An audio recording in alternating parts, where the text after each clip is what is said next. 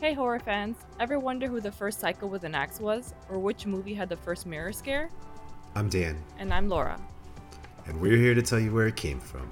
We'll investigate the origin stories of popular horror movie cliches and explore the movies that did it best and those that fell short, all while trying to avoid becoming cliches ourselves.